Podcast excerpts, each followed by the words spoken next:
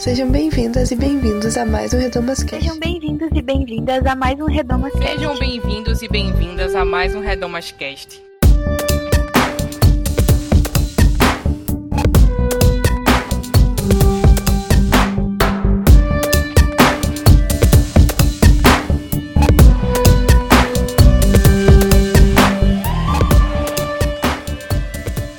Sejam bem-vindos e bem-vindas a mais um Redomascast. Eu sou Isadora Nascimento e no episódio de hoje eu convidei as minhas amigas Bianca Hatt, Luciana Petersen e Jéssica Rezende para dar continuidade à nossa série de episódios sobre o Sermão da Montanha. Esse é o terceiro episódio da série então eu recomendo muito que vocês ouçam além desse os outros dois episódios, onde a gente falou um pouco sobre a parte do texto que fala das bem-aventuranças. Essa é uma série que eu tenho gostado muito de gravar porque é uma oportunidade que a gente teve de falar um pouco sobre um texto bíblico que é muito rico e tem muita coisa para ensinar pra gente, mas não é só isso. Eu percebo que nessas conversas a gente também tem dividido ideias, reflexões e até angústias sobre a nossa espiritualidade e a nossa caminhada de fé. Então, eu espero muito que vocês se sintam de alguma forma abraçados nas suas questões, ouvindo o episódio tanto quanto eu me sinto durante a gravação, enquanto eu tô gravando. Mas antes, os recadinhos. Sigam o Projeto Redomas nas nossas redes sociais. O nosso arroba é Projeto Redomas em todas elas. Acesse o nosso site, nele você encontra textos, episódios de podcast, cartilhas de estudos bíblicos e materiais para download. No site você também consegue contribuir financeiramente com o projeto Redomas pelo Catarse. Você encontra o link na aba Apoie. E se você gostou desse episódio, comenta no nosso site ou nas nossas redes sociais. A gente sempre fica feliz em ter essa troca com vocês ouvintes. Então é isso, vamos ao episódio.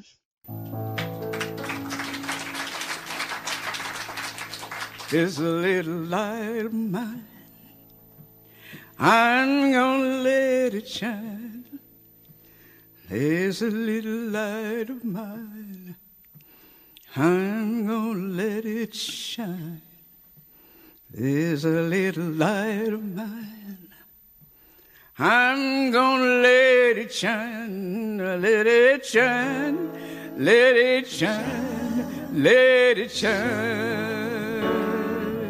Yes, there's a little light of mine. Então, hoje estamos aqui mais uma vez para dar continuidade à nossa série de episódios sobre o Sermão da Montanha. Bem-aventuradas, o nome da nossa série. E hoje a gente está no episódio 3. A gente vai falar sobre o texto de Mateus 5, a partir do versículo 12 até o versículo 26. Então, a gente está aqui com o elenco sufixo do Redamas Cast e mais uma convidada. Eu queria chamar é, para dar um oi a Luciana Petersen. Olá, olá pessoal. Prazer estar de volta. E também a minha amiga Bianca Ratti. Oi, gente. E a Jéssica Rezende, que está estreando aqui com a gente hoje. Dá um oi pro pessoal. Oi, gente. Tô muito feliz de estar aqui. É, então, a gente vai começar lendo o texto. E depois a gente vai. A gente separou em três blocos o texto para comentar as nossas percepções, como a gente se sente em relação a esse texto, o que significa para a gente. É, a gente vai começar no versículo 12. Vocês são o sal da terra, mas se o sal perder o seu sabor, como restaurá-lo? Não servirá para nada, exceto para ser jogado fora e pisado pelos homens. Vocês são a luz do mundo. Não se pode esconder uma cidade construída sobre um monte. E também ninguém acende uma candeia e a coloca debaixo de uma vasilha. Pelo contrário, coloca-a no lugar apropriado e assim ilumina todos os que estão na casa. Assim brilha a luz de vocês diante dos homens, para que vejam as suas boas obras e glorifiquem ao Pai de vocês que está nos céus. Não pensem que vim abolir a lei aos profetas. Não vim abolir, mas cumprir. Digo-lhes a verdade: enquanto existirem os céus e terra, de forma alguma desaparecerá da lei a menor letra ou o menor traço até que tudo se cumpra. Todo aquele que desobedecer a um desses mandamentos, ainda que dos menores, e ensinar os outros a fazerem o mesmo, será chamado menor no reino dos céus. Mas todo aquele que praticar e ensinar esses mandamentos será chamado grande no reino dos céus. Pois eu lhes digo que se a justiça de vocês não for muito superior à dos fariseus e mestres da lei, de modo nenhum entrarão no reino dos céus. Vocês ouviram o que foi dito aos seus antepassados: Não matarás. E quem matar estará sujeito a julgamento.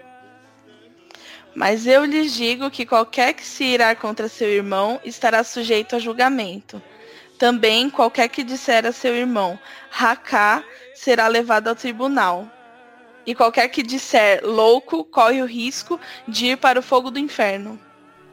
Portanto, se você estiver apresentando sua oferta diante do altar e ali se lembrar de que seu irmão tem algo contra você, deixe sua oferta ali diante do altar e vá primeiro reconciliar-se com seu irmão, depois volte e apresente sua oferta.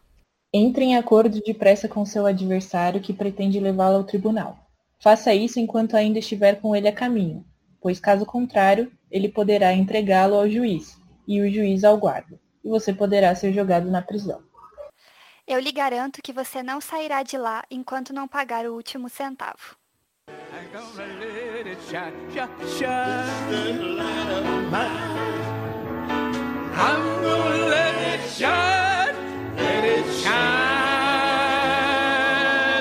Let it shine,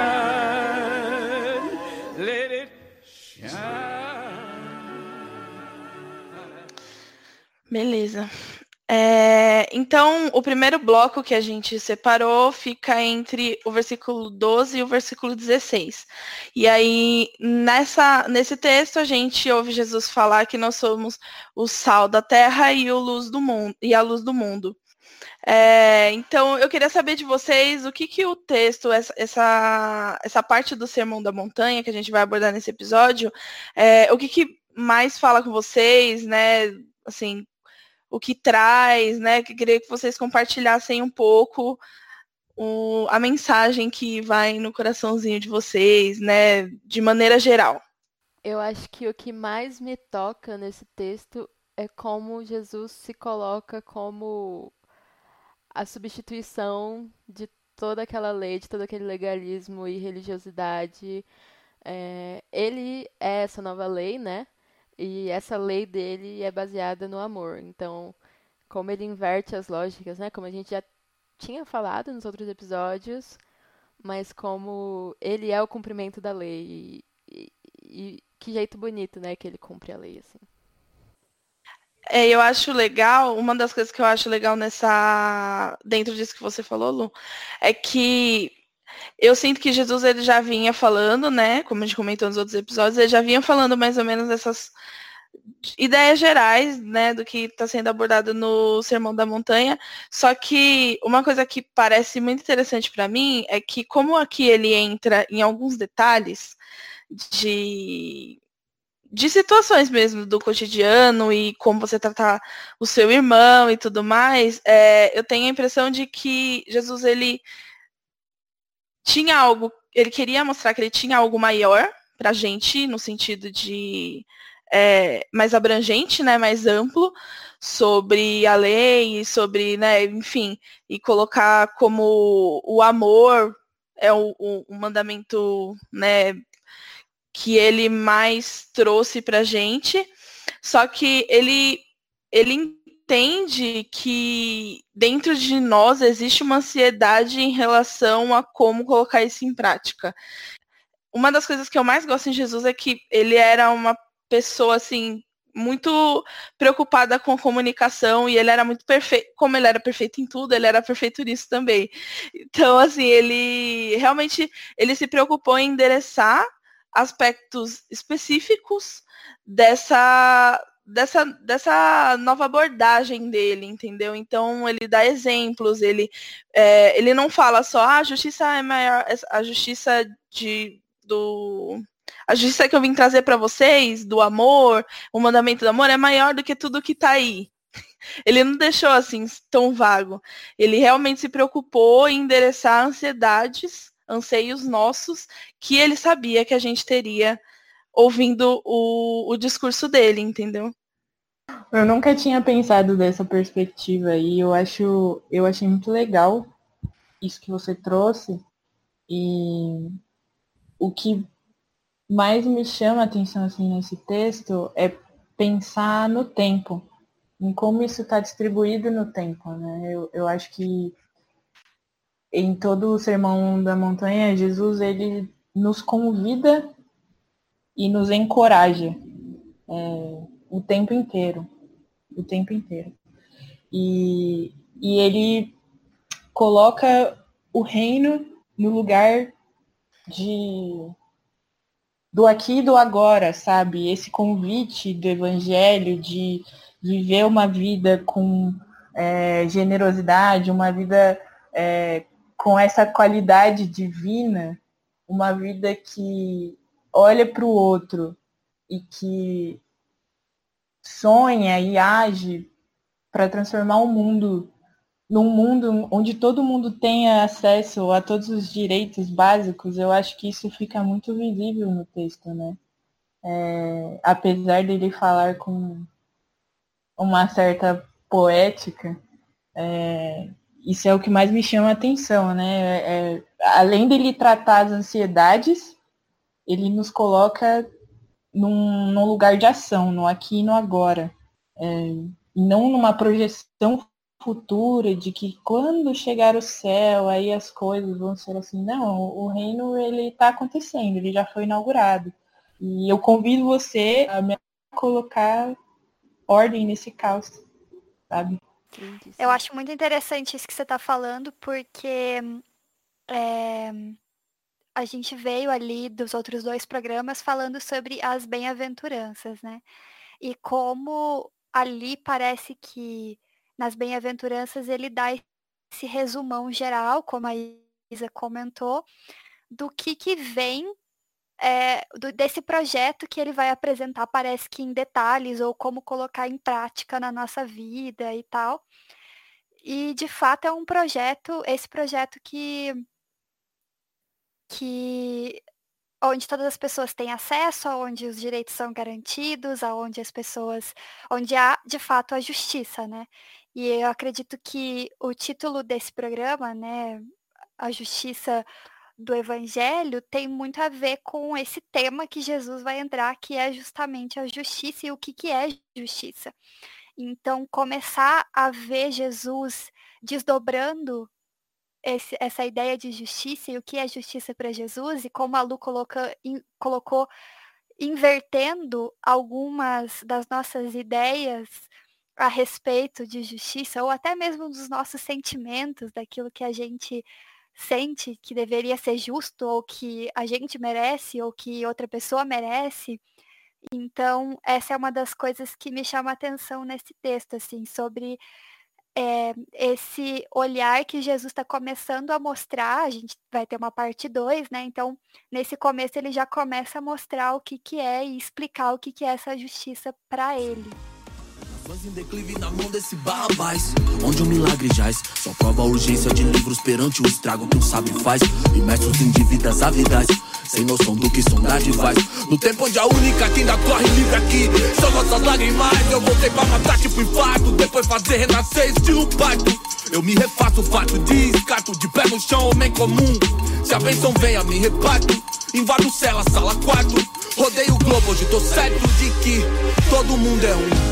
E tudo, tudo, tudo que nós tem é nós. Tudo, tudo, tudo que nós tem é tudo, tudo, tudo que nós tem é nós. Tudo, tudo, tudo que nós tem é tudo, tudo, tudo. Agora a gente vai falar com um pouco mais de a gente vai focar um pouco em três partes do texto, três blocos do texto. A primeira é a gente escolheu chamar de sal da terra e luz do mundo. Então é entre o versículo 12 e o 16, onde Jesus fala é, qual é a nossa posição, né? E aí eu já tô introduzindo um pouco da minha, do meu comentário sobre esse, essa parte do texto, é, o que, eu, que uma das coisas que eu acho mais interessantes é que Jesus aqui ele coloca o, o papel que ele entende que a gente tem é, no mundo e o que ele está comissionando a gente a fazer. Então, é, ele diz que nós somos o sal da terra, se a gente perdeu o nosso sabor, como a gente conseguiria restaurar? E aí que a gente deve se importar né, com a nossa função no mundo, que é espalhar as boas novas e espalhar o, o evangelho e a, a boa notícia mesmo que ele veio trazer. E aí, o que, que vocês entendem, o que, que toca vocês nessa, nesse, nesse primeira, nessa primeira parte do texto? Eu acho que Sal da Terra e Luz do Mundo são figuras que, para quem cresceu na igreja e ou está há muito tempo dentro da igreja, ouve muito essas duas é, analogias, né? essas duas metáforas. E às vezes a gente ouve tanto que eu acho que até um pouco do sentido ou do peso delas se perde, assim, porque, não sei, aquela coisa que repete muito e chega um momento que já repetiu tanto que banalizou um pouco. E sal e luz eram coisas muito, muito importantes, é, talvez muito mais do que a gente reconheça hoje, apesar de ainda serem coisas muito importantes hoje, é claro, né? Mas naquela época eram coisas muito vitais, porque o sal conservava os alimentos, né? E dava sabor e etc. Eles não tinham geladeira, eles não tinham várias tecnologias de conservação de alimentos que a gente tem hoje. Um, e o sal era usado para outras funções também, além de conservação de alimentos. E luz era uma coisa que se tinha durante o dia e à noite só se conseguia através, enfim, de candeias e, e tal. Então, era uma coisa também difícil, rara, frágil, né? Que, que vai embora. E, e, e eu fico pensando no peso que essa analogia tem, assim, de que talvez hoje tanto porque a gente já usou demais, ou porque, sei lá, a gente liga a luz, né? Tipo, bate no interruptor e liga a luz, ou abre a geladeira e a nossa comida está conservada, é, talvez isso perca um pouco, assim, da, da responsabilidade que, que Jesus nos mostra que a gente tem quando chama a gente de sal da terra e luz do mundo. E eu fiquei pensando nisso, assim, eu, eu, eu a, a, leitora da SEB, né, ou do SEBI, eu nunca sei como é que pronuncia, mas eu falo SEB, que eu li um texto lá que justamente chama O Sal e o Sol, que é sobre esse texto, e ele faz uma reflexão, assim, muito simples, mas muito profunda ao mesmo tempo, a respeito disso, assim, e, e daí nesse texto ele rememora essa, essa importância e o peso que tem essa analogia. E acho que tem, então tem esse lado para mim que assim falou muito comigo e reler esse texto hoje, assim, reler esse texto hoje e, lem e lembrar ou ser lembrada do peso dessa analogia e dessa responsabilidade, não como um fardo, mas o que de fato Jesus estava talvez eh, querendo mostrar ali que para a gente pode ser que perca um pouco do sentido ou quem sabe da relevância relevância hoje por causa das nossas referências. E também outra questão que eu tirei de lá, que eu achei muito legal, é que ele fala sobre os excessos. E eu nunca tinha parado para pensar desse lado. É, ele fala sobre a, o excesso de sal e o excesso de sol. Pensando né, que o sol, então, era essa fonte primária de iluminação na época de Jesus e até hoje é a nossa fonte primária de iluminação, mas, né, como eu falei, energia elétrica mudou um pouco a nossa relação com a luz, né? É, ele fala sobre como a, a, o excesso de sal causa um sabor que é intragável, causa hipertensão, causa um monte de coisas que, que não, são, não são boas, né? Assim como o excesso de sol causa queimaduras, causa câncer em muitos é, em muitos casos, e causa a gente passar calor, e enfim. É, e aí ele, ele fala sobre esses excessos, e eu nunca tinha parado para pensar desse lado, porque daí a gente também supervaloriza a importância de ser sal e de ser luz, o que sim, é importante e tal, mas a gente nunca, eu, eu pelo menos nunca tinha parado para pensar de que excesso de sal e excesso de sol também são problemáticos. E ele, digamos assim, é, interpreta esse excesso como. Vou até ler um trecho aqui para vocês, né?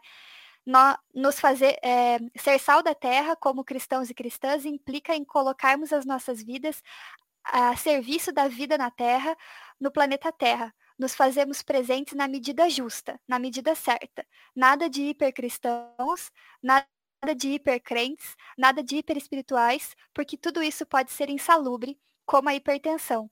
Mas também nada de hipo ou infracristãos, fiéis, subservientes, submetidos, insossos, omissos.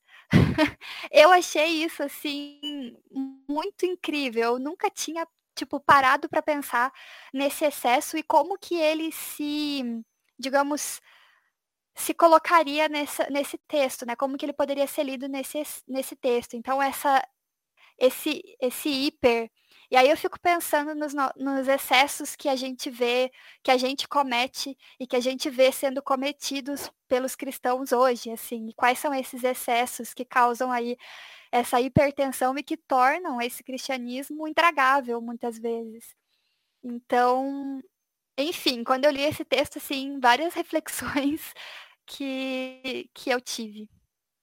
É muito legal pensar é, nesse texto pela perspectiva da comida mesmo. Né? Quando a gente vai cozinhar, a gente percebe quando a comida está sem sal. Dá para comer? Dá para comer, mas a gente sabe que tem algo faltando. E pelo contrário, quando a gente exagera no sal, também dá para perceber, só que não muito provavelmente a gente tem que jogar fora, né? E em relação à luz, eu penso numa cena do tipo assim, quando a gente apaga a luz do quarto e continua de olho aberto. Dá um tempinho, os nossos olhos se acostumam né, com o escuro. A gente consegue enxergar mais ou menos algumas coisas. É... Mas é muito mais simples se eu perdi uma caneta, por exemplo. É, eu até posso conseguir achar se eu me acostumar com essa escuridão. É, mas é obviamente se acender alguma luz, eu vou conseguir enxergar de uma outra forma, né, em uma outra perspectiva. Então eu acho muito legal que ao mesmo tempo que Jesus nos encoraja a, a dar gosto para as coisas, ele também nos adverte enquanto qual é o nosso papel dentro dessa situação. Então ele já trata o nosso ego, eu acho. E eu acho que isso é muito importante, porque a gente é, pensa, voltando lá para Gênesis, na criação do mundo, a gente sempre aprende na igreja que, putz, é, era tudo lindo e belo e, e perfeito, mas é, eu acho que a gente tem que prestar atenção que não se usa a palavra perfeito, né? Deus não fez o um mundo perfeito. A humanidade não era uma humanidade pronta. Então, o que, que é esse sal? O que, que é essa luz? É esse convite que Jesus nos faz para trabalhar e, é, na melhoria do mundo, né? É, não fora porque aí eu, eu penso muito no que você falou, Bianca, de tipo, a gente acabar é, se tornando hipercristãos e nos fechando nas nossas bolhas eclesiásticas, né? E, e acabar se lançando para o céu. Então, eu acho que esse texto ele não nos tira do mundo, né? Mas ele nos convida a fazer uma renovação do mundo onde a vontade perfeita de Deus atua sobre esse mundo, né? Que Jesus ele não tirou os pés da terra e os olhos das pessoas em nenhum momento. Então, a nossa fé também não pode nos lançar para um céu, nos fazer esquecer do que a gente está vivendo agora, nos, nos fazer esquecer de é, qual é a nossa missão como discípulas e discípulos e filhas e filhos amados de Deus, né? Muito legal. É, Concordo com o que vocês falaram. E eu acho que esse trecho, para mim, lembra muito o que a Jéssica estava falando lá no começo sobre esse, esse reino que já foi inaugurado, né? E que já está aqui, que a gente faz parte. E por fazer parte, a gente tem que proclamar esse reino de justiça, assim, né? E eu sempre aprendi sobre esse texto como tipo, ah, você é a luz do mundo, não pode ficar escondido. Então você não pode fingir que você não é crente, ou você tem que assumir que você é crente sim. na sua casa, na sua, no seu trabalho, na sua escola. E aí eu levava como isso, né? Tipo, não pode ser vergonha, não pode ter vergonha de ser crente. Mas hoje, assim, eu vejo que é muito maior do que isso, né? Assim, tem a ver com proclamar esse reino de amor e de justiça e que inverte as lógicas de poder, né? E que nos convida a trabalhar e inverter essas lógicas também. E aí eu achei muito legal isso que a Bia falou também, dessa hipertensão, né? O que é ter sal demais, assim. Eu acho que no nosso país hoje a gente enxerga uma sociedade que tá com hipertensão, né? Assim, é um país terrivelmente cristão, terrivelmente cristão demais, que está querendo legislar através da religiosidade, né? Dessa justiça dos fariseus. Então, tá tudo errado, né? Mas aí o nosso convite é esse de Cristo, assim, de uhum. fazer parte desse reino. E eu acho muito interessante que você falou sobre na, na, na, quando criança, enfim, ensinava né, que não pode esconder. Eu, eu me identifico com isso e eu fiquei pensando agora, não sei se é um raciocínio que faz. Talvez ele tenha falhas, furos, mas eu fiquei pensando de que ali no final Jesus diz, assim brilha a luz de você diante dos homens, né? E é, a luz de vocês não é como se eu quisesse brilhar e eu ficasse mostrando e ficasse fazendo, digamos, alguma coisa que intencional é... como eu posso explicar isso assim eu ir lá e tipo ah, então é a luz que vai brilhar, não eu. e aí eu fiquei pensando nisso porque, de fato, me parece que esse é um, uma constatação de um fato, né? Se você é esse bem-aventurado, se você é o discípulo que vai ser sal e luz, então você vai é, automaticamente, vamos colocar assim, eu sei que não é bem assim, mas você vai por meio da prática dessas boas obras, por meio de uma vida é, com compromisso com Cristo, por meio de uma amizade, de um relacionamento com Jesus, você, a, essa luz vai brilhar e o, o, o sabor que você é, vai dar para o mundo, ou as propriedades que você vai trazer para o mundo, vão, vão acontecer. Claro que existe um esforço da nossa parte que tem que ser feito no sentido de nossas escolhas, no sentido das nossas posições, mas a questão é, se você está alinhado com isso, essa luz ela vai brilhar, né? E você não precisa impor ela para ninguém, você não precisa,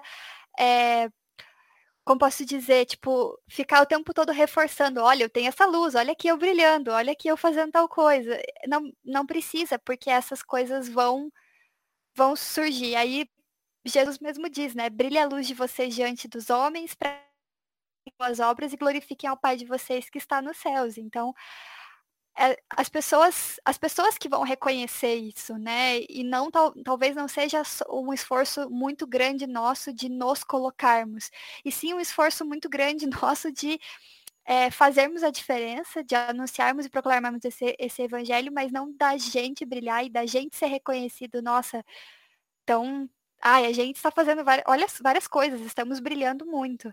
Não sei, pode ser que tenha furos nesse raciocínio, mas me veio isso agora, sabe?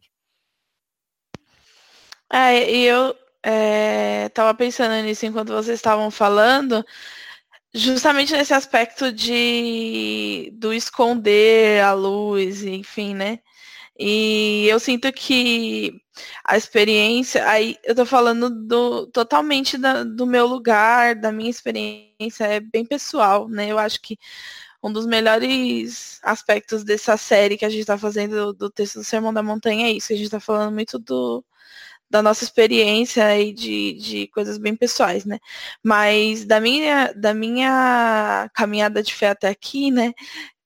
De maneira particular, é, eu sinto que a, a, o relacionamento com Deus e a experiência que a gente tem com Deus é uma coisa muito transformadora, né? Então, assim, você é uma coisa que você, a partir do momento que você se coloca em contato com Deus, você muda e Deus é, vai ficar estranho quando eu falar isso, tipo, Deus muda, mas é porque eu tô querendo dizer que a sua construção de Deus vai mudando ao longo do tempo.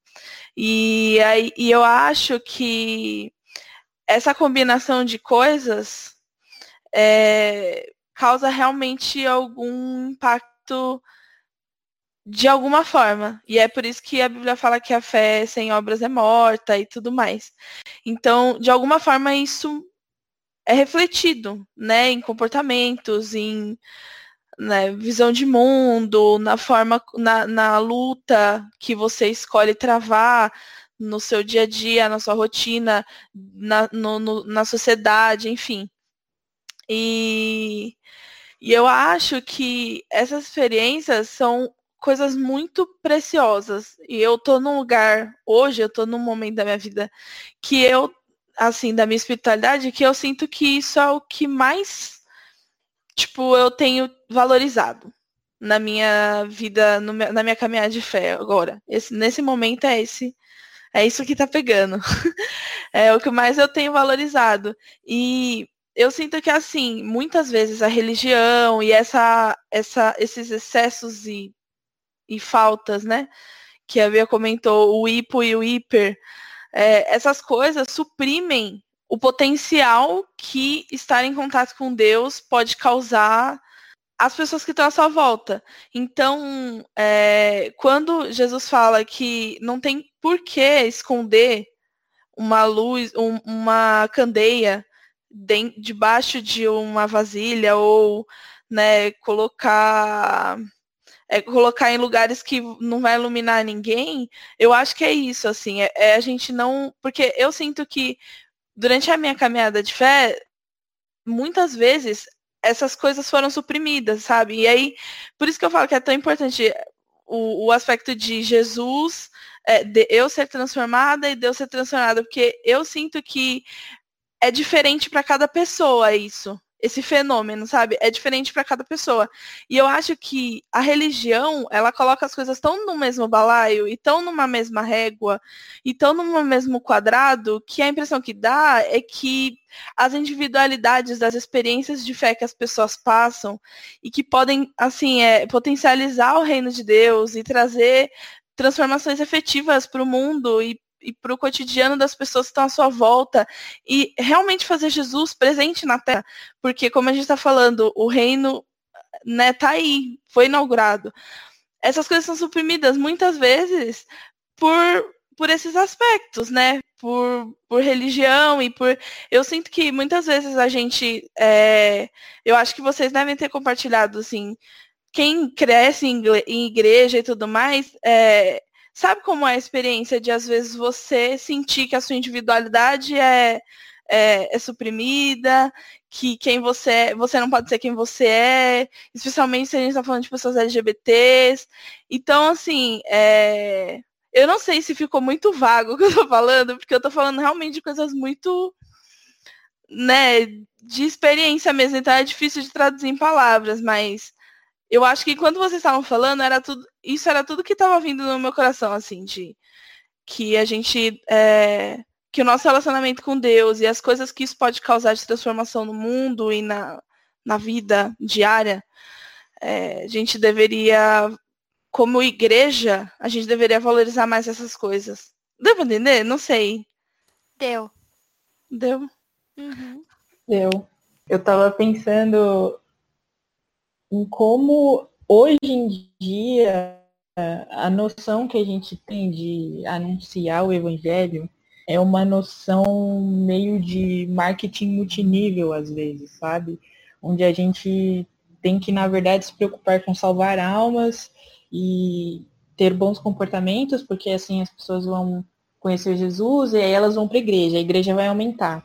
É, e, e, o quanto isso não, não contribui para alimentar essa, esse modelo de especialização acadêmica, né, que congela Deus numa imagem, congela Deus é, numa espécie de conhecimento oficial que a gente sabe que hoje é, pertence ao intelecto masculino, principalmente, é, e, e, o quanto isso nos coloca, às vezes, num lugar muito passivo, num lugar onde a gente só consome é, as coisas. A gente vai até a igreja, então a gente vai até um lugar, tem um tempo de deslocamento, fica dentro de um prédio para consumir uma palavra, para depois pensar, para depois voltar para a minha vida.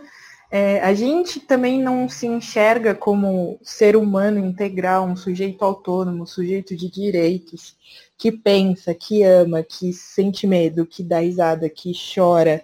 É, e a gente vai disputando cada vez mais uma teologia é, que vai brigando com outras teologias, né? Então, eu acho que eu, eu penso também que essa experiência é, ela machuca tanta gente nesse caminho e, e, é totalmente o contrário do convite que Jesus está fazendo para gente, né? A gente precisa de pessoas que anunciem as boas novas junto com outras pessoas, né? O, o Pai é nosso, o pão é nosso. Não é uma perspectiva individual, é, numa lógica de LinkedIn, por exemplo. Então, a gente não, não pode ter medo de, de questionar essas chamadas verdades absolutas, é, porque o livro, a, a palavra é viva, né? Às vezes a gente quer se assumir como portadores da mensagem, com, com uma relação de posse, sabe? A gente esquece que a nossa fé, na verdade, a fé do Evangelho, ela não é uma fé que detém conhecimentos e congela a imagem de Jesus. É uma fé que confia numa pessoa. Jesus é uma pessoa. E essa mensagem, ela é encarnada. Ela, Jesus literalmente se esvaziou da sua divindade, veio aqui para a Terra e falou: ó, oh, gente, é, é isso. Estou dando exemplo. É assim que vocês têm que fazer.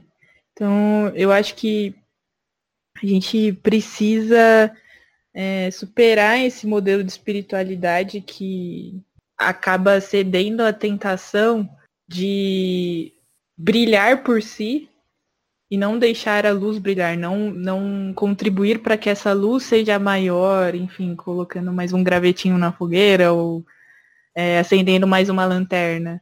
É... Amém. Amém. Amém.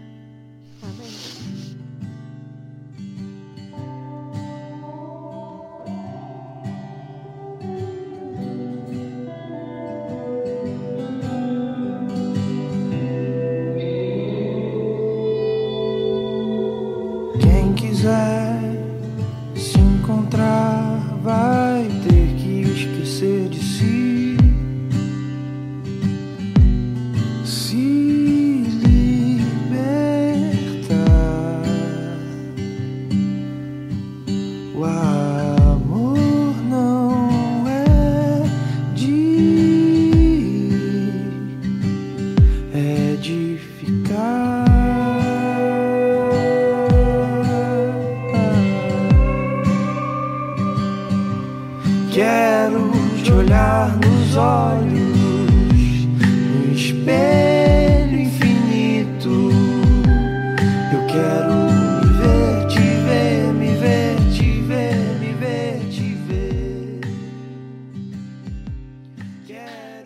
segunda parte, o segundo bloco do texto que a gente vai comentar fica entre os versículos 17 e 19.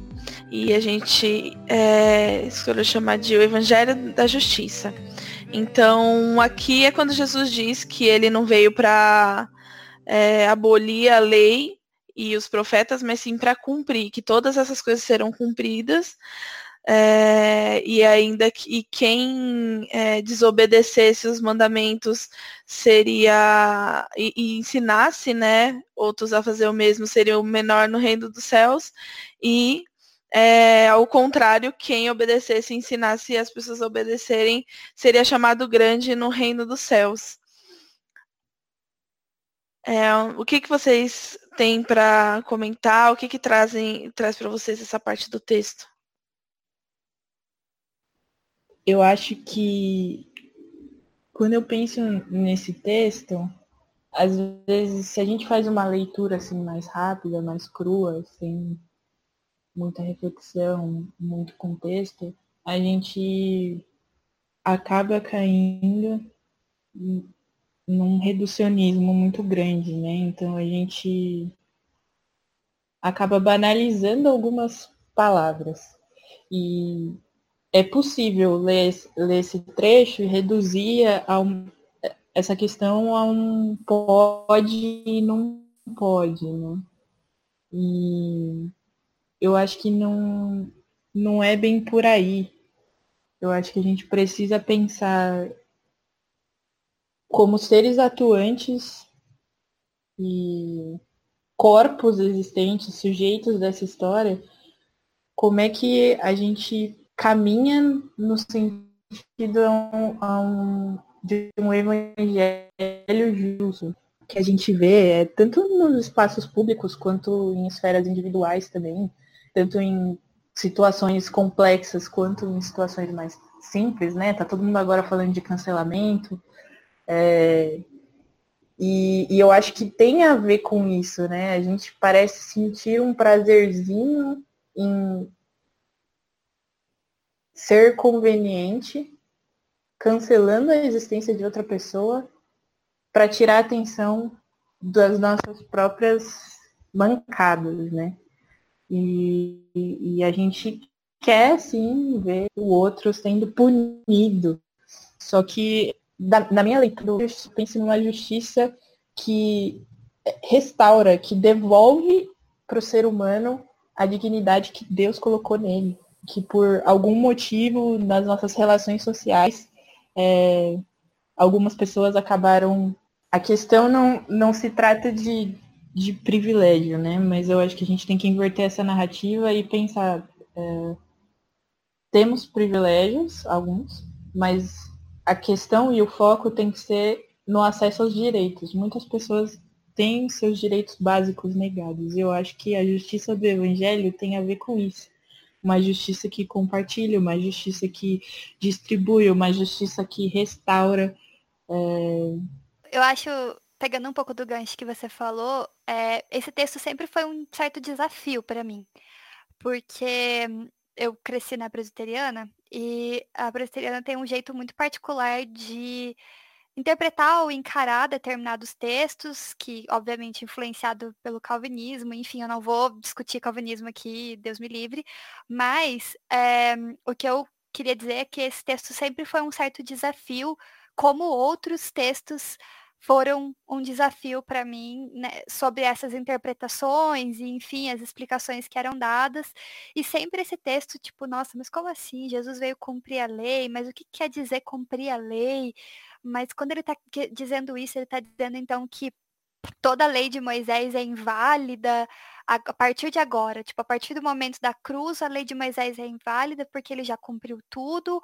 Ou será que é, não, na verdade, o que ele está dizendo com cumprir é que, na verdade, ele também é, cumpre, cumpre aquelas leis de Moisés, então a gente também deve, ou seja, o sacrifício de Jesus não nos isenta de certas leis, sempre virava uma confusão na minha cabeça, e eu sei que tem pessoas fazendo um trabalho excelente em explicar e dar interpretações para isso, mas não excluir as confusões que aconteciam na minha cabeça, é, mesmo com essas respostas, e enfim. No final das contas, são interpretações e tal, né, desse, desse texto. E quando eu percebi que a gente ia ter que falar sobre ele no programa, eu fiquei um pouco intimidada. Na verdade, vários trechos do Sermão da Montanha me intimidam. eles me geram dúvidas, eles me geram crises, eles me geram uma certa frustração comigo, com os outros, com Jesus, por ter falado isso que agora eu não entendo e eu tenho que fazer alguma coisa a respeito. É, e eu queria dividir esse sentimento de dúvida, de crise, de frustração, de confusão. Ele vai aparecer em outros momentos dessa série, eu tenho certeza. É, porque eu eu fico pensando nisso, assim, se se, se de fato a gente talvez olhar desta forma, né, é, com um pouquinho mais de honestidade, digamos assim, para os nossos sentimentos com relação à, Bíblia e os textos bíblicos, não nos torne pessoas um pouco mais é, compassivas, e lembrando do que a Jéssica falou ali no bloco anterior, né, é, talvez menos, no, no, a gente se sinta menos dono, né, de uma, de uma verdade, de uma mensagem, enfim, e possa fazer uma leitura um pouco mais sincera, um pouco mais humana. Então, eu queria dividir isso. E aí, em, mas eu pensei, eu vou ter que falar alguma coisa concreta sobre isso, né? Alguma coisa eu vou ter que falar. E eu fui ler esse texto na Bíblia de Jerusalém. Na verdade, é, eu, não, eu tenho uma Bíblia de Jerusalém aqui, que é do meu pai, e eu fui é, fui procurar lá, ler o Sermão da Montanha, tem um monte de notas, é bem, bem legal, assim. É, e aí, nessa parte, tem um comentário aqui que diz assim: Jesus não veio nem destruir a lei e toda a economia, entre aspas, antiga, nem consagrá-la como intangível, mas dar-lhe, pelo seu ensinamento e pelo seu comportamento, uma nova forma e definitiva, na qual se realiza, afinal, plenamente aquilo que a lei se encaminhava. Isso é verdade, sobretudo no que diz respeito à justiça, à justiça perfeita e essas afirmações dele vai continuando, né? O preceito antigo torna-se interior, atingindo o desejo e os motivos secretos. Trata-se menos de um afrouxamento do que um aprofundamento. O amor, em que já se resumia a lei antiga, torna-se o mandamento novo de Jesus e o cumprimento de toda a lei. Eu achei isso muito interessante, por pensar que esse cumprimento da lei é, na verdade, meio que um aprofundamento do que de fato era o objetivo da lei antiga, de um do amor, assim, e, e do amor ser essa máxima, né? E eu acho muito engraçado porque. E é engraçado mesmo, porque muitas pessoas que são cristãs, mas não são muito religiosas, tipo, não estão muito envolvidas com a igreja ou com a leitura bíblica ou com a prática do cristianismo de uma maneira convencional. Então, sei lá, evangélicos e católicos que não são praticantes, digamos assim, é, geralmente eles sempre falam, não, mas o cristianismo é uma religião do amor, o amor é o princípio-chave do cristianismo, o amor, o amor. E eu lembro que em épocas da minha vida, isso me irritava um pouco, porque eu pensava assim, beleza, é o amor, mas é tão mais complexo que isso, né? Vamos discutir o que é esse amor e como esse amor se, se manifesta e como que esse amor age. E, e hoje, na verdade, eu vejo que, de fato, esse é o resumo do cristianismo mesmo, né? Essa é a lei máxima dos seguidores de Cristo, o amor. Então, entender que quando Jesus cumpre a lei naquele ato de amor na cruz, é, foi essa interpretação que eu dei, né? Na verdade, que, que Jesus cumpre essa lei, que é o amor, no ato de amor dele na cruz por nós, mas também em cada ato que ele teve na terra foi um desejo um, de expressão de amor, assim, um desejo de veiculação de amor para as pessoas, de transmissão de amor para as pessoas. Claro, tinha ali sabedoria, ensinamento e tal, mas o fundamento de tudo aquilo era o amor. E, e o que me lembra, finalizando a minha fala, é Greenleaf, porque é, estava assistindo a última temporada e sem spoilers, mas a personagem em um momento relembra aquilo que o bispo, o pai dela, disse para ela sobre sempre a gente checar o nosso coração para ver se a gente estava fazendo as coisas partindo de um lugar de amor. Não é exatamente essa frase, mas é mais ou menos esse sentido. E, enfim, daí quando eu fui ler esse texto hoje e fui pensar sobre essas coisas e peguei a Bíblia de Jerusalém, li esse comentário, tudo isso veio na minha cabeça e fez muito sentido e um pouco da frustração que eu tinha ou das dúvidas que eu tinha com relação a esse texto se encontraram um novo lugar, se ressignificaram, que eu acho que hoje é o que mais acontece com as minhas crises e dúvidas, elas encontram outros lugares, outros significados, outros pesos e enfim. Eu concordo também com vocês e eu acho que para mim o que resume esse trecho é a graça, assim, né? Porque quando Jesus fala que se a justiça de vocês não for muito superior à dos fariseus e mestres da lei, de modo nenhum entrarão no reino dos céus. Os fariseus, eles eram justos demais, assim, eles cumpriam tudo exatamente. Se no sábado pegasse você catando um milho, sei lá, estava condenadíssimo, assim. Se pegassem adultério, era pedrada na sua cabeça, entendeu? Então, isso existe maior cumprimento da lei do que isso? E aí que eu acho que é uma pegadinha, assim, um pouco de Jesus, né? Que, tipo, como que excede isso, assim? Porque não dá pra exceder, sabe? Porque não é por obras, não é pelo que você faz, não é por, é, tipo, por você ser bom demais ou algo do tipo, assim. É mais sobre amor. Como a Bia acabou de falar.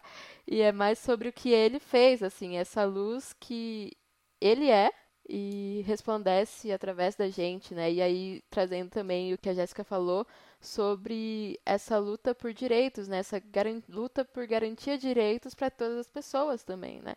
Então, essa graça que se expande, assim, e que faz que a gente é, transborde em forma de amor e justiça. E amor não só, ah, como eu amo essa pessoa, mas um amor que se move, né? Um amor que luta exatamente por direitos, né? Por condições melhores, de, de saúde, de educação, de, é, sei lá, todas as coisas necessárias para uma pessoa ter vida digna, né? Eu, é, refletindo, né, sobre esse, essa parte do texto, eu acho que se você lê à luz do que foi dito antes nas bem-aventuranças, é, e aí é isso que eu acho que é mais que mais me chama atenção, assim, quando eu leio, porque é muito fácil, né, disso virar uma base para legalismo. Se quem desobedecer esses mandamentos são termos bem incisivos, né? A palavra desobedecer, a palavra mandamento, parece que é, é muito fácil mesmo das pessoas que, né, quem está interessado em transformar isso em um manual, né, transformar a Bíblia num manual ou transformar o cristianismo num, num, né, numa espécie de guia de vida, de, enfim, no sentido legalista mesmo, é muito fácil pegar esse texto e fazer isso, né? Só que realmente, se você lê à luz do, dos, das bem-aventuranças, à luz do resto do texto, você percebe que realmente a, a única coisa que liga todas essas coisas é o amor que Jesus veio né, traduzir em, em atitudes, em, né, em gestos, no gesto morde, amor quer morrer pelo, pela humanidade. Então, basicamente eu concordo com tudo que vocês falaram. É, são coisas que a gente realmente tem que manter em mente se a gente quiser ser um, do, um grande no reino dos céus, como Jesus disse. Então, se a gente tiver o, o, o amor como mandamento máximo é, e, e, pautar realmente todas as nossas leituras, né, todas as nossas é, não só leituras da Bíblia, mas é, todas as nossas atitudes em si, né, e comportamentos, a gente vai entender que que não é só sobre né, sobre querer impor a sua vontade, como eu entendo que é, como eu percebo que a religião tenta fazer, impor uma vontade, a sua vontade sobre outras pessoas, outros corpos, privar pessoas de direitos, que é o que eu acho que, infelizmente, a gente tem visto muito ultimamente. Então, eu acho que esse, essa, esse talvez seja a parte mais desafiadora do texto, eu concordo com a Bia. Porque dá pra ir pra muitos lados, além disso aqui, sabe? E Uhum. muitos lados muito errados. E não. E, e fugir muito do que Jesus realmente queria falar com isso. E aí eu acho que uma das, um dos aspectos que eu considero mais apaixonantes, assim, na figura de Jesus, na pessoa de Jesus, é, é essa essa tradição mesmo, ele, a, a, a preocupação que ele tinha de. Assim, Jesus realmente foi a mensagem que Deus quis é, passar pra gente, né? Então, assim, ele enche de significado qualquer coisa, sabe? Um texto que poderia ser um texto de opress- opressor se torna um texto cheio de vida, porque é Jesus está por trás e aí ele coloca esse amor e essa, essa é, a misericórdia dele, a graça em torno de tudo isso, e aí não tem como, considerando todas essas coisas, você usar um texto desse como uma coisa opressora, uma coisa ruim, como a gente vê muitas vezes a religião fazer. Senhor, eis-me aqui, vem transformar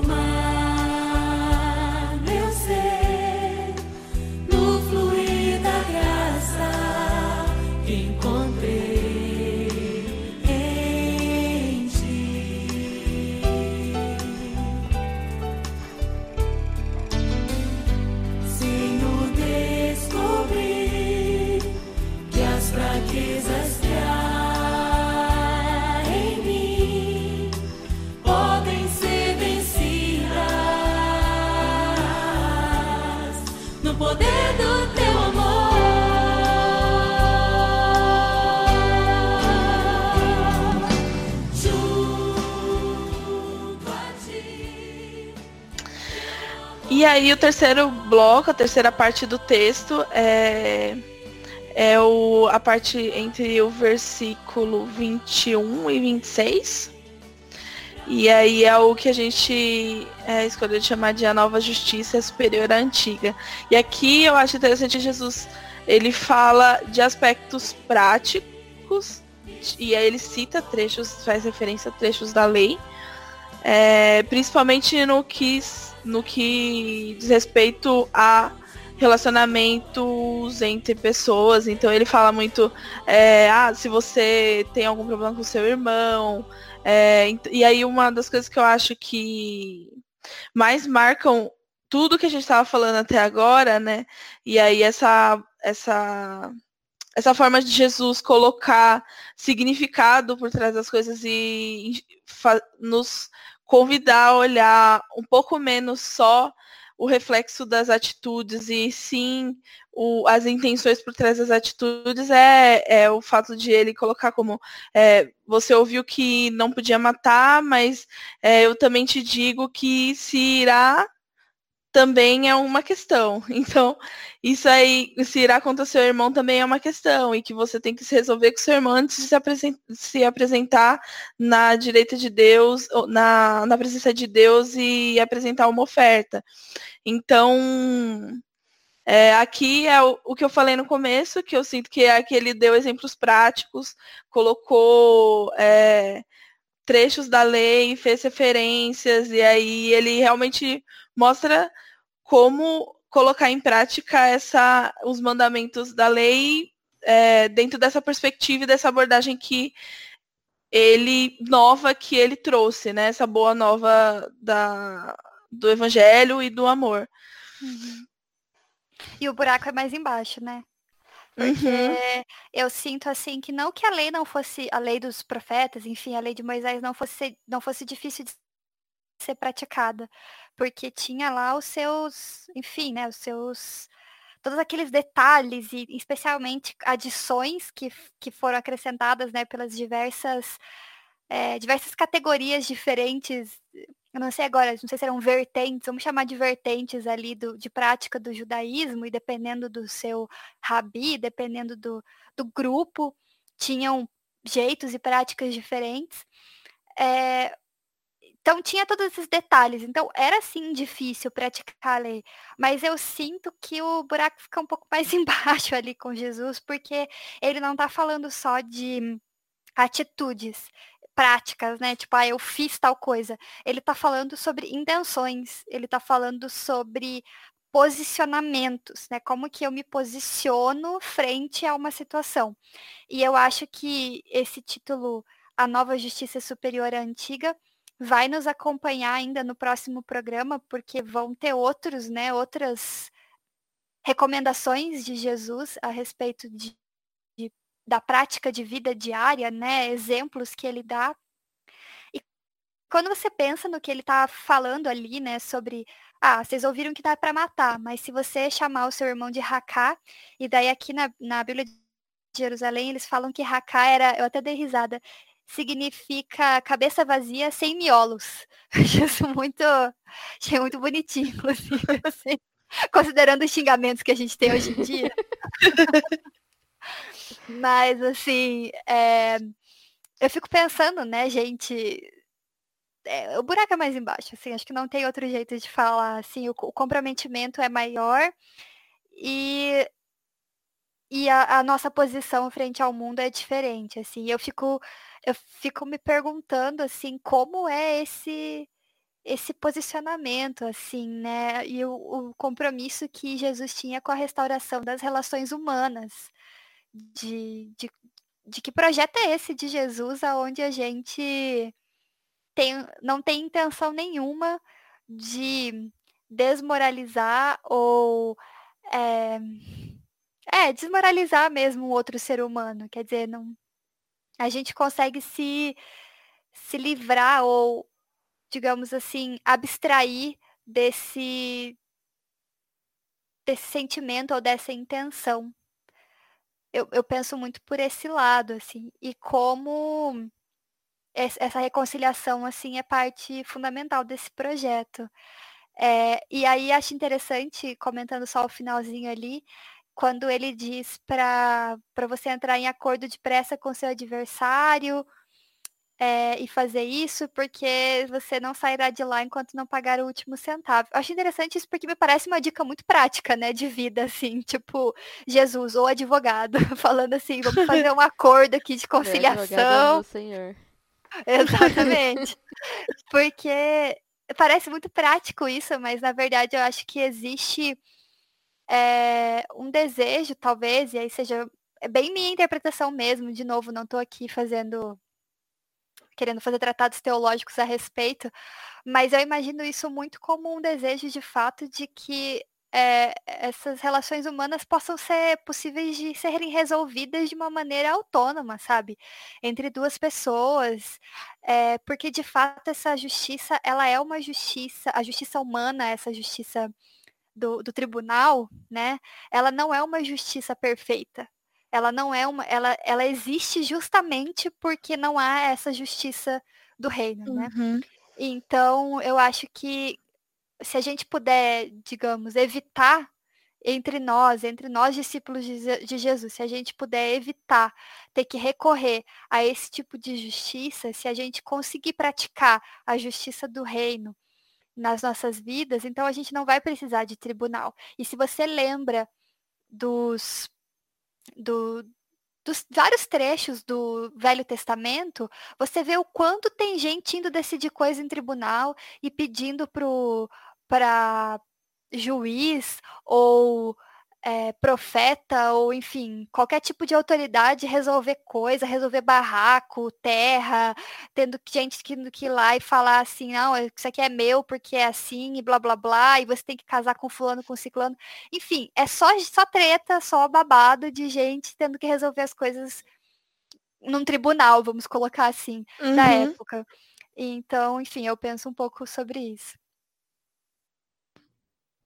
É, eu fico pensando nisso também porque, assim, claramente Jesus colocou as relações humanas é, num outro patamar, né? Aqui, que, como ele falou, o buraco é mais embaixo. Então, é muito sobre você. Porque assim, pode parecer muito simples, porque é muito simples no fim do dia. Mas a gente sabe que tem muitas camadas, né?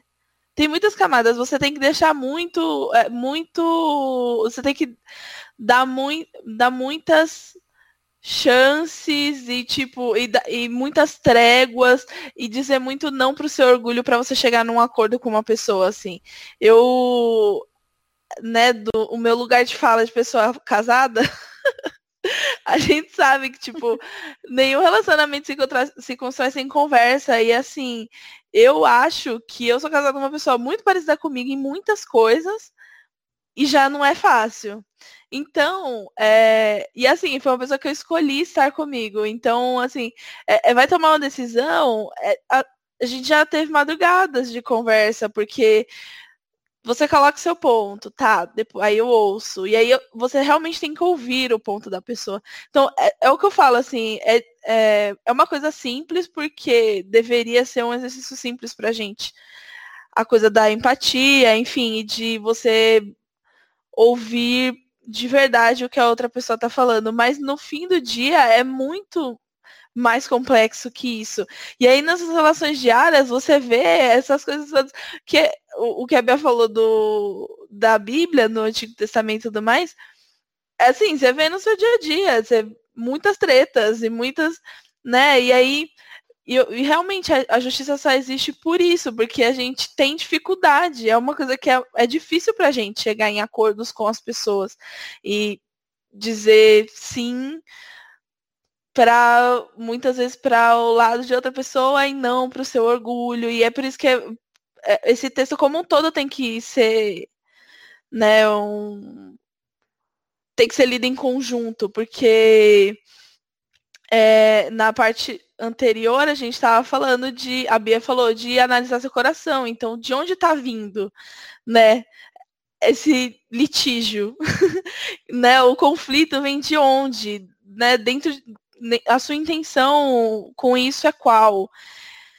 E é muito complicado, né? Você tem que você tem que realmente fazer exercício de consciência constante e né, saber que para você estar em paz com Deus, você tem que estar em paz com seu irmão. Enfim, é muito complicado. Eu, eu e, é, e, é, realmente assim, é desafiador, sabe? É desafiador. Eu, o, o meu marido faz direito, e aí toda vez que a gente tem alguma situação, ou consultorias, né? Porque quando você faz direito, rola muito da, do seu círculo todo, ai, dá uma consultoria. E aí, toda vez que alguém me manda mensagem, eu mando para ele perguntando, hoje mesmo aconteceu, é, de uma amiga minha mandar, e ele falou, ah, a pessoa fala assim, ah, porque o meu vizinho tá fazendo isso e tá me incomodando. Eu posso abrir uma ação na justiça? E aí ele falou, você já falou com o condomínio? Você tem que demonstrar que antes você tentou se resolver com a pessoa. E aí é isso, assim. Ele falou, é muito importante se mostrar boa fé, que antes você tem, antes de envolver a justiça, você tentou se resolver com a pessoa. Só que a gente não é nosso impulso, né? Nosso impulso não é tentar se resolver com a pessoa. Nosso impulso é, eu quero brigar. Quebrar o pau. é quebrar o pau. Então é muito desafiador, muito desafiador. É um texto assim que ele fala, olha, tem algum, se irou com, com o seu irmão, resolve. Isso é outra coisa que eu acho que o primeiro o primeiro desafio de a gente engolir nosso orgulho é a gente não conviver com um mal resolvido. Porque na maioria das vezes é a pessoa, eu tô chateada com a pessoa, a pessoa tá chateada comigo e eu vou ficar cada um no seu quadrado, eu não vou fazer nada a respeito. Então, assim, é muito sair da nossa zona de conforto. Acho que o que eu quis dizer com tudo isso é isso, assim, que é um exercício constante de sair da nossa zona de conforto, fazer coisas que parece que a natureza humana não foi feita para fazer, que é, todas as nossas tendências mandam para outro lado, mas é muito desafiador, mas realmente não tem outra forma de ser como Jesus e de cumprir a lei, né, enfim, o mandamento do amor que ele falou no restante do texto. Uhum. É, eu acho que esse texto de Jesus, assim, todos os frases de Jesus, todas as palavras de Jesus são muito aquele meme da Gretchen de conceito, coesão e aclamação. Porque assim, tudo muito bem amarrado, meu Deus. Então eu acho que é bem isso, assim, ele tá aqui dando a aplicação de uma frase do que é ser essa justiça, ter essa justiça muito superior à dos fariseus, né? Porque a dos fariseus era baseado na prática. Ah, fez coisa errada, apedreja. É, não matou, tá tudo bem. Mas aqui Jesus está dizendo. É igualzinho o Twitter. É igualzinho. Exatamente. É muito. Exatamente. Mas aqui Jesus está dizendo que, tipo assim, você se irá contra o seu irmão já é meio que você matar ele dentro do seu coração, né? E aí acho que na, no, no próximo episódio a gente vai falar também sobre a questão do adultério e tudo mais. Também tem a ver com isso, né? Mas isso de chamar seu irmão de racá, de burro, sem miolos, ou chamar seu irmão, sua irmã de louco, louca. E essa questão do louco, da louca, né, é muito comum, assim, principalmente em mulheres e relacionamentos. E homens chamando, ah, minha ex é louca. Ou fazendo essa manipulação psicológica de fazer a mulher de louca, né? Assim, não, não Nossa, de mim. isso, você tá louca. Então, mas olha aí, meu querido irmão, você corre o risco de ir para o fogo do inferno. É Jesus que está falando. Não foi a gente que falou. Não foi a né, gente Também que falou.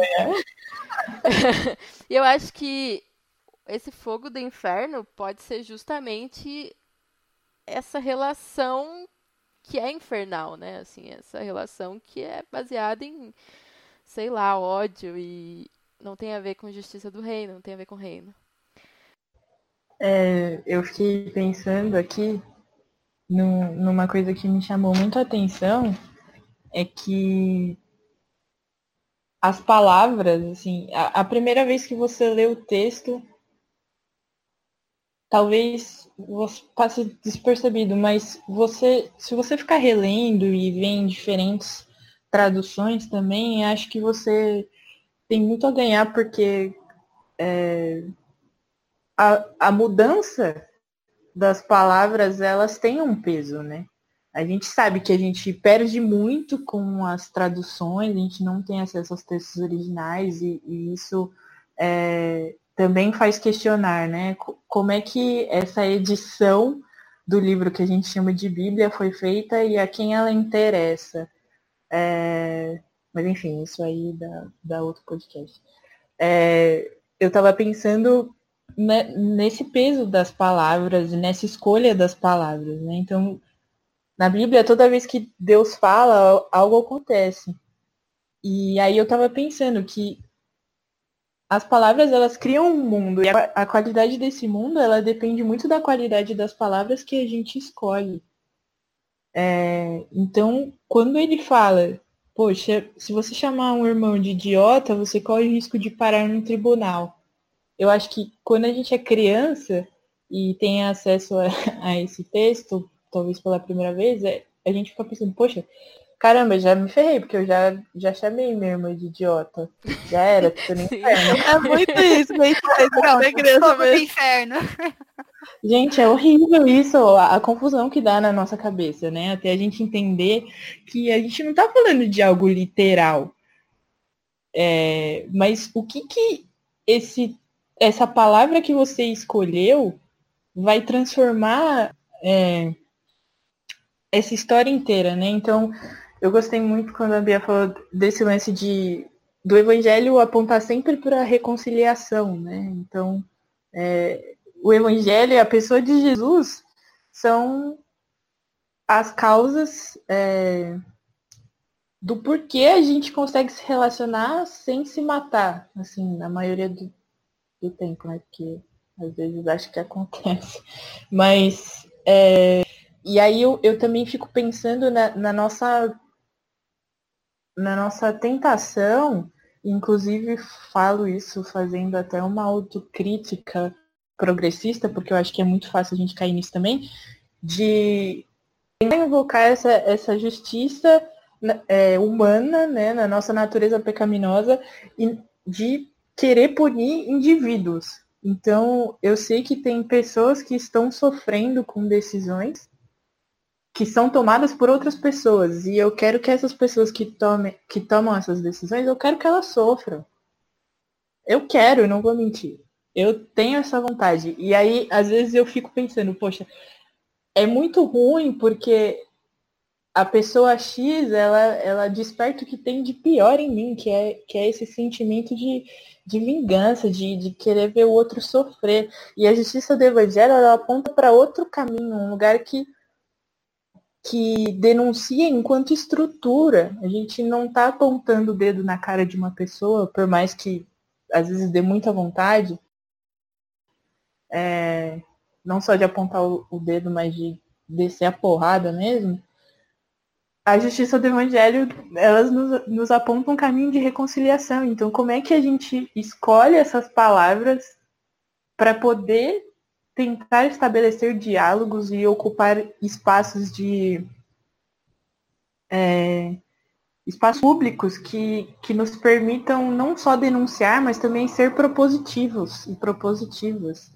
enquanto é, sujeitos que pensam na, na defesa e na construção desses direitos, né? Como é que a gente pode agir na prática dentro da esfera pública para ocupar esses lugares e, e, pensar que o diálogo ele existe só onde há discordância, mas a discordância não precisa terminar em briga. Porque se existe diálogo, existem duas pessoas ou mais que estão com a disposição de escutar também, não só de falar, né? Então, eu não lembro quem foi que disse isso, mas é, rolou já e, e, isso me pegou bastante, né? Tipo, dessa disposição da gente escutar, porque hoje parece que a gente entra na, na conversa já, já querendo ganhar, sabe? A gente não está interessado em ouvir o outro. A gente não está interessado é, ter essa virtude da generosidade que Jesus nos ensina e escutar com empatia e acolhimento, mesmo que esteja totalmente fora do que a gente considere é, válido, né? Esse espaço de escuta ele precisa sempre existir e, enfim, não é simples, é muito desafiador, mas muito necessário.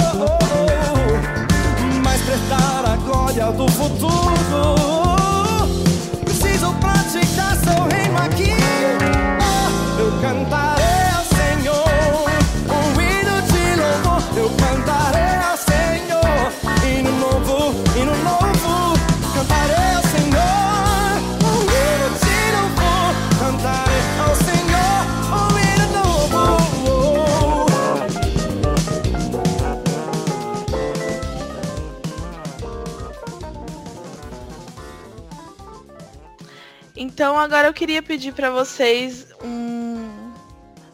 Eu queria saber de vocês o que, depois da gente ter discutido tudo isso, é, o que, qual é a oração de cada uma de vocês é, para esse episódio, o que vocês gostariam de, de orar, de pedir mesmo. A minha oração é que Deus nos ajude a inverter essas lógicas, assim, e mudar, é, mudar nossa mente de uma forma que a gente não compactue com essa visão de opressão, né? Que se alinha com o poder, mas que inverte as lógicas de poder e de, é, de relacionamento com o outro, assim, também, né? Então, que a gente aprenda a exercitar esse amor.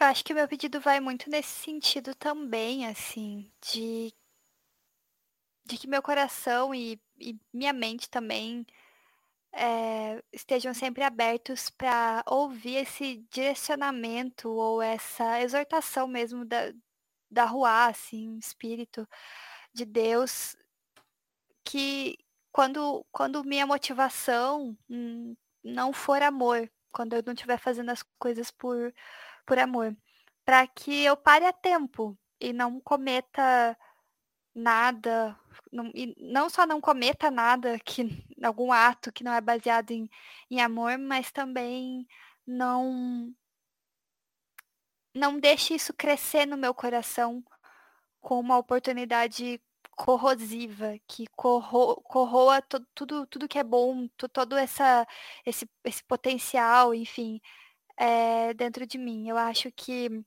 nos tempos que a gente tem vivido, é, como brasileiras e como pessoas habitantes do mundo em 2020.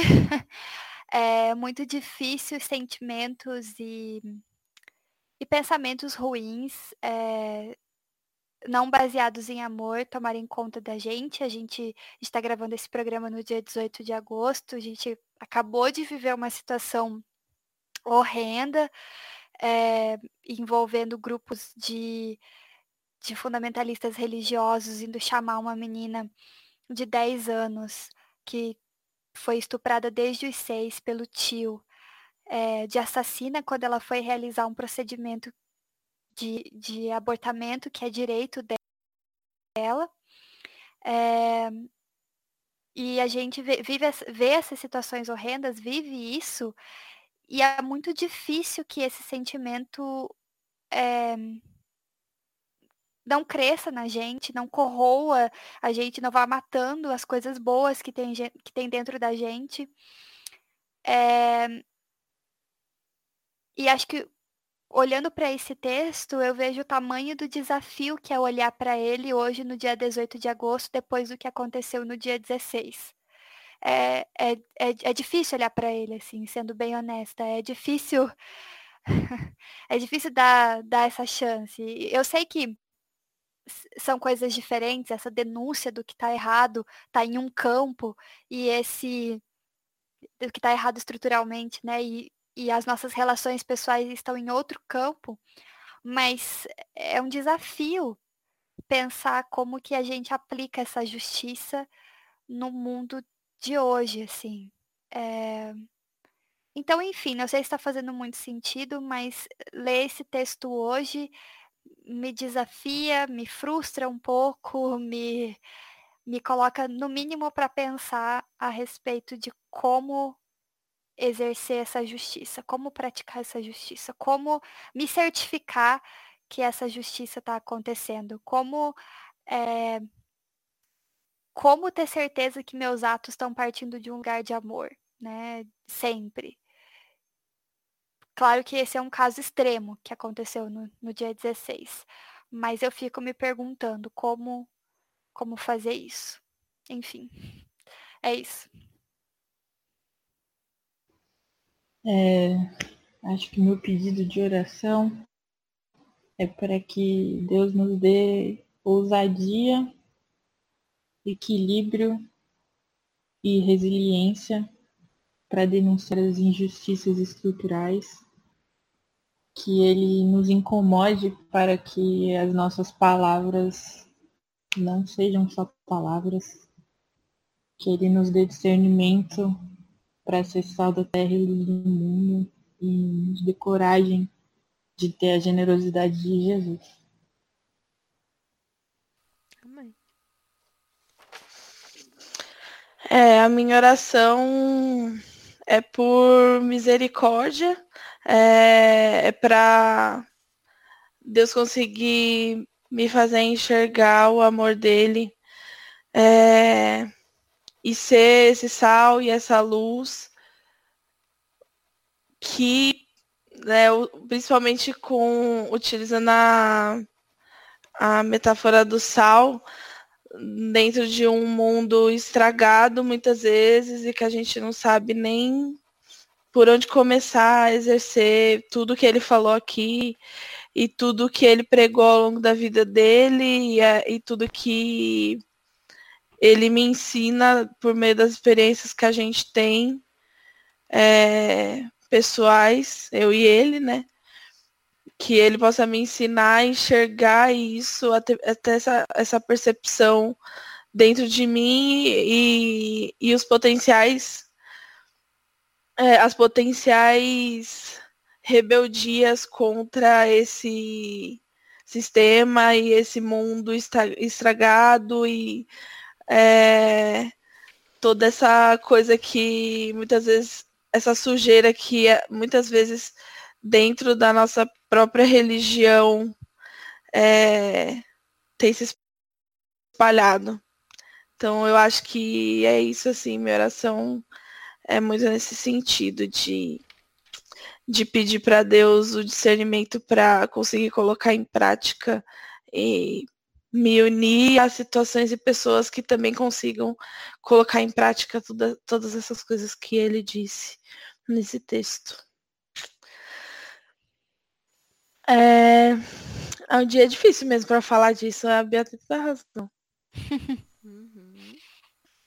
Enfim, São dias difíceis pra estar vivo, né? Como diria para existir. o tweet. É, então, e aí por último, eu queria pedir para vocês deixarem alguma indicação de alguma coisa que vocês tenham lido já ao longo da, né, do que vocês tenham lembrado ao longo do episódio, é, lido, assistido, né, ouvido, enfim. Eu queria deixar a oração de São Francisco, que me lembrou muito, assim, durante esse programa. Eu vou até ler e aí depois eu tenho uma música para indicar também. A oração é: Senhor, fazei de mim um instrumento da vossa paz. Onde houver ódio, que eu leve o amor. Onde houver ofensa, que eu leve o perdão. Onde houver discórdia, que eu leve a união. Onde houver dúvida, que eu leve a fé. Onde houver o erro, que eu leve a verdade. Onde houver desespero, que eu leve a esperança. Onde houver tristeza, que eu leve a alegria. Onde houver trevas, que eu leve a luz. Ó Mestre, fazei que eu procure mais consolar que ser consolado, compreender que ser compreendido, amar que ser amado, pois é dando que se recebe, é perdoando que se é perdoado, e é morrendo que se vive para a vida eterna. E aí a música chama São Francisco, de um artista, eu não sei se é um artista ou uma banda ou alguma coisa, sei lá, que chama Nanan, Nanan, na verdade. Aí eu vou deixar na descrição. É, eu tenho duas indicações musicais que podem ser até clichês, mas já disseram por aí que às vezes o clichê é a melhor forma de explicar alguma coisa. E são duas músicas que quando eu escuto, pra mim elas funcionam muito como oração. E eu gosto de imaginar que o céu ele, ele vai ser assim. É, e uma música é Vilarejo, da Marisa Monte, e a outra é Principia, do Emicida. Inclusive tem uma oração muito bonita do pastor Henrique Vieira no final. Mas pra mim ela inteira é, é linda. A minha indicação é uma música do, do Leonardo Gonçalves, chamada Mente e Coração. É, acho que essa música ela fala. Durante o episódio eu lembrei bastante dela, porque é, ela fala das dualidades e assim, não é para cumprir a lei de maneira legalista, mas existe a observância da lei é, que Jesus disse que cumpriria, enfim, eu acho que ela fala muito sobre esses conflitos que a gente tem às vezes com a Bíblia. e aí eu acho que me lembrou também durante o episódio. Então é isso. É, vamos dar um tchauzinho coletivo, amigas. Sim. Então tá bom. Tchau, Tchau. Tchau, gente. Valeu pelo convite.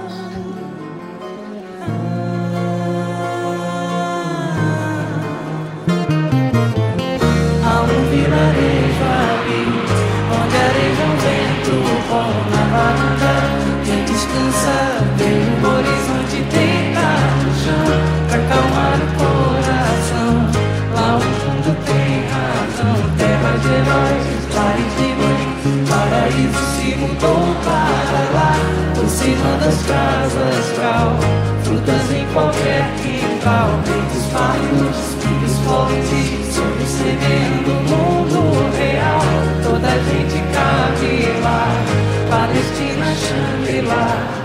Venda e voa, andar e voa, andar e voa.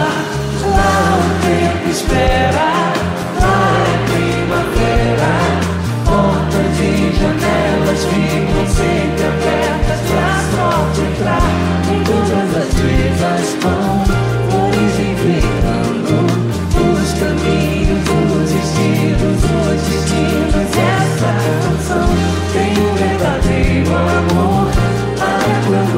take